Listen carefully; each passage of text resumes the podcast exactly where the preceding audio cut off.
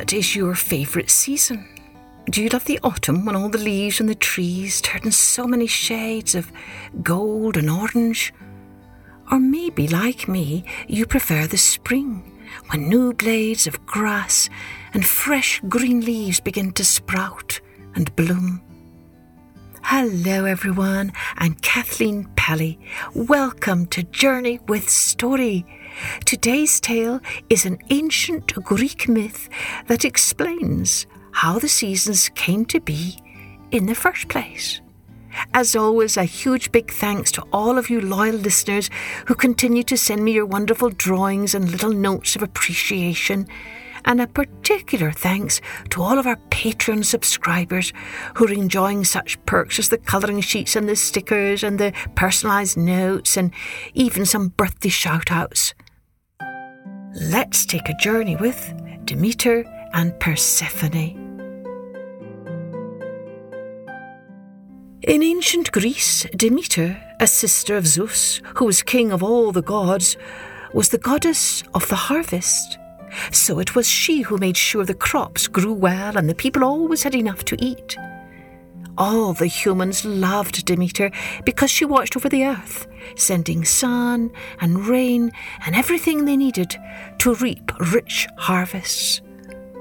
Demeter had one child, a daughter called Persephone, and like her mother, Persephone was kind and caring, with a happy nature and the sweetest smile.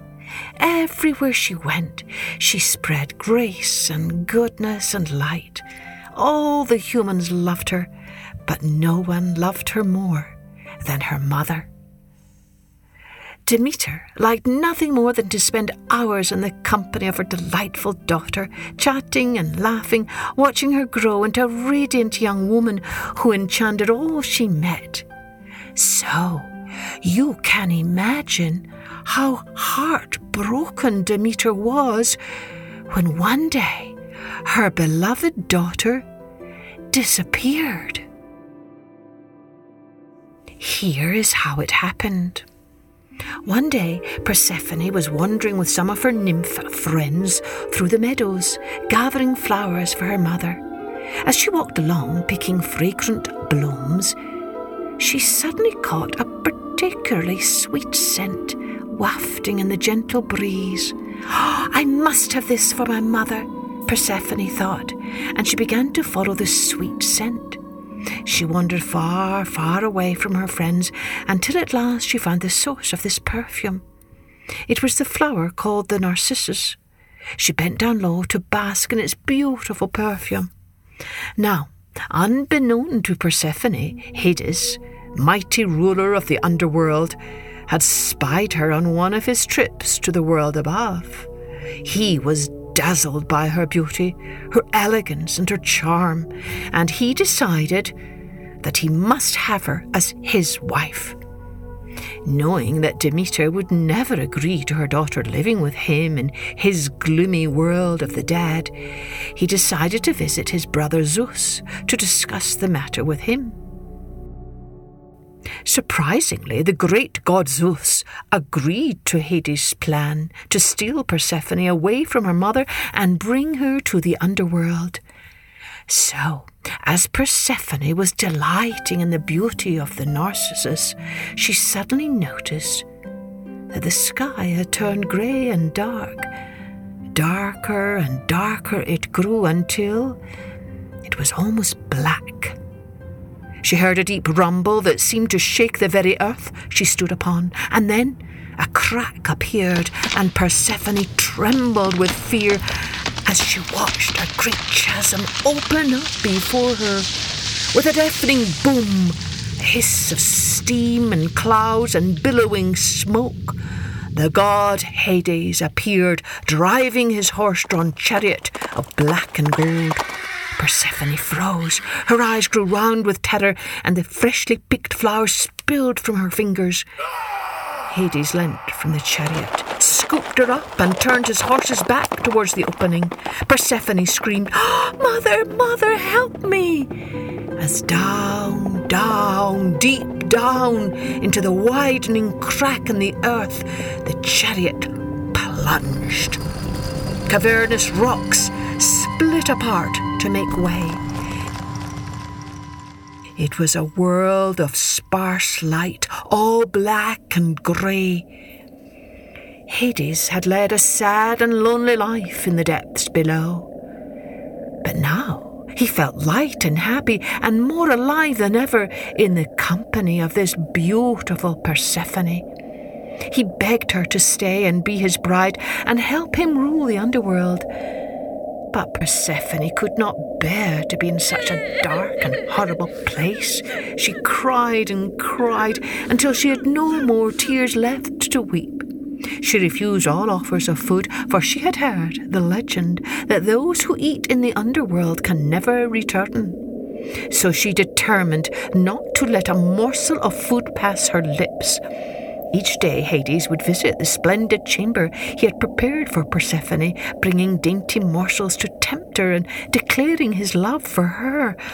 But each day she turned him away, refusing to listen. But after some time passed, Persephone began to look around her and could not help but admire the tasteful decorations the soft, silky furnishings, and all the sparkling, bejeweled surfaces.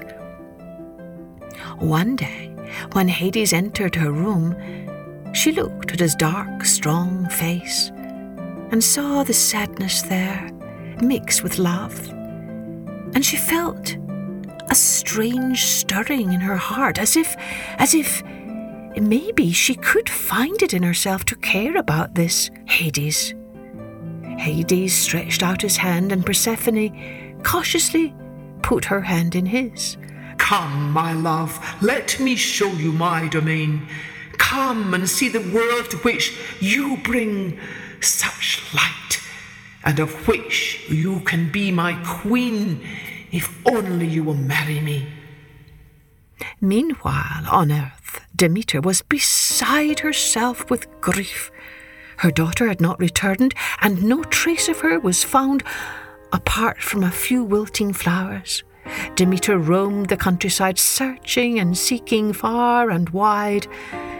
At first, she was angry that anyone could have taken her beautiful daughter, but soon her fury turned to sadness and despair, and as a consequence, the earth was sad along with her.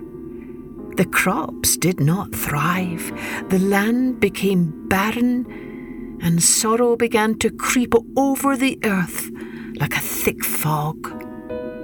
Oh, who will help me find my daughter? wailed Demeter, with her arms lifted towards the sky. It was at that moment that Helios, god of the sun, took pity on poor Demeter and told her the truth, for he had seen clearly what had happened whilst on his daily journey across the sky. Hades has stolen your daughter and taken her down to his dark realm to be his bride, he explained. What? He has dared such a wicked act under the nose of the great Zeus? Demeter shrieked. Helios gulped. Fair Demeter, I only tell you what I know. I am sorry to be the one, but Zeus himself agreed to the union. At that, Demeter's fury knew no bounds. She strode to the foot of Olympus and called upon Zeus and all the gods to hear her oath. Never again shall I set foot on Olympus, and never again shall I let the ground be fruitful and yield its crops until I once again Behold my beloved daughter, whom you have conspired to steal from me. Zeus, watching from on high and listening to his sister's words, became worried by how events were turning out. If the crops fail, the people will be hungry, he thought to himself, and they will blame me, and then who will worship me? He knew he had to do something. Hermes, exclaimed Zeus. I shall send my messenger. He will sort this matter and make things well again, as he always does. Indeed, Hermes was good at his job and agreed to start on his journey to the underworld immediately and to bring Persephone back. But meanwhile, down below in the underworld, Persephone allowed Hades to take her by her hand every day and show her his kingdom. And even although she still missed her mother more than ever, Persephone began to enjoy the company of this powerful, adoring god, and even to like the idea of becoming queen of the underworld. So, when Hermes arrived, he saw Persephone and Hades sitting together on a sumptuous couch. Hades was holding a pomegranate in his hand. Persephone, my love, I am so worried that you will fade away if you do not eat.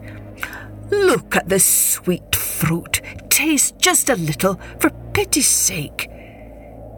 Looking deep into his eyes, the girl carefully reached out her hand and took the luscious fruit to her lips. Deliberately, she swallowed a few seeds, just six. no! Hermes thought. I'm too late. For now that she has eaten of this fruit in the underworld, how can I ever bring her back to her mother?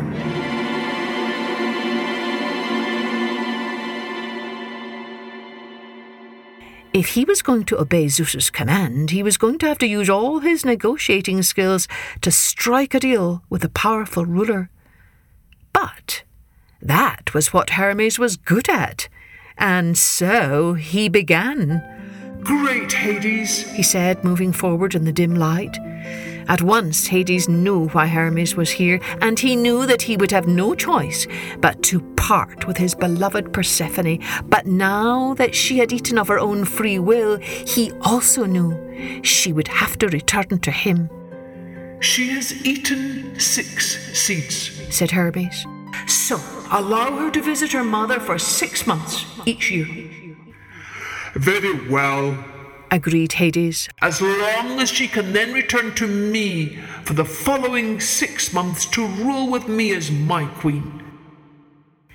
So Hades and Hermes struck their bargain.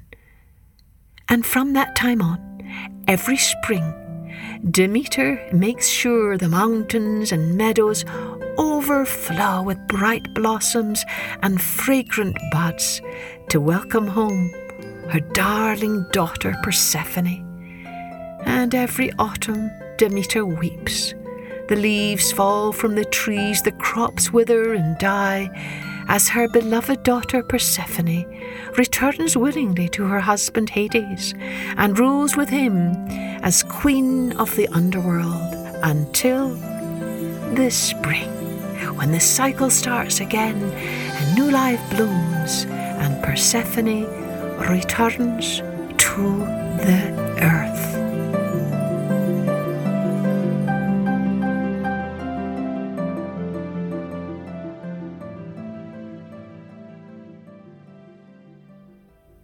I wonder, does this story remind you of any other story about a girl being taken away from her home to live in another place with some stranger? Yes, there are a few stories like that.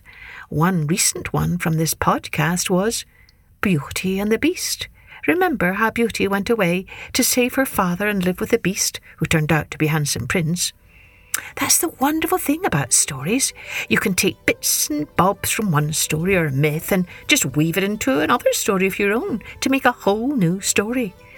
You can try that yourself sometime, the next time you have to write a story. Well, thanks again to all our Patreon subscribers and to all of you who have been sending me your wonderful drawings and pictures and setting up ratings and reviews for our podcast. Cheerio then. Join me next time for Journey with Story.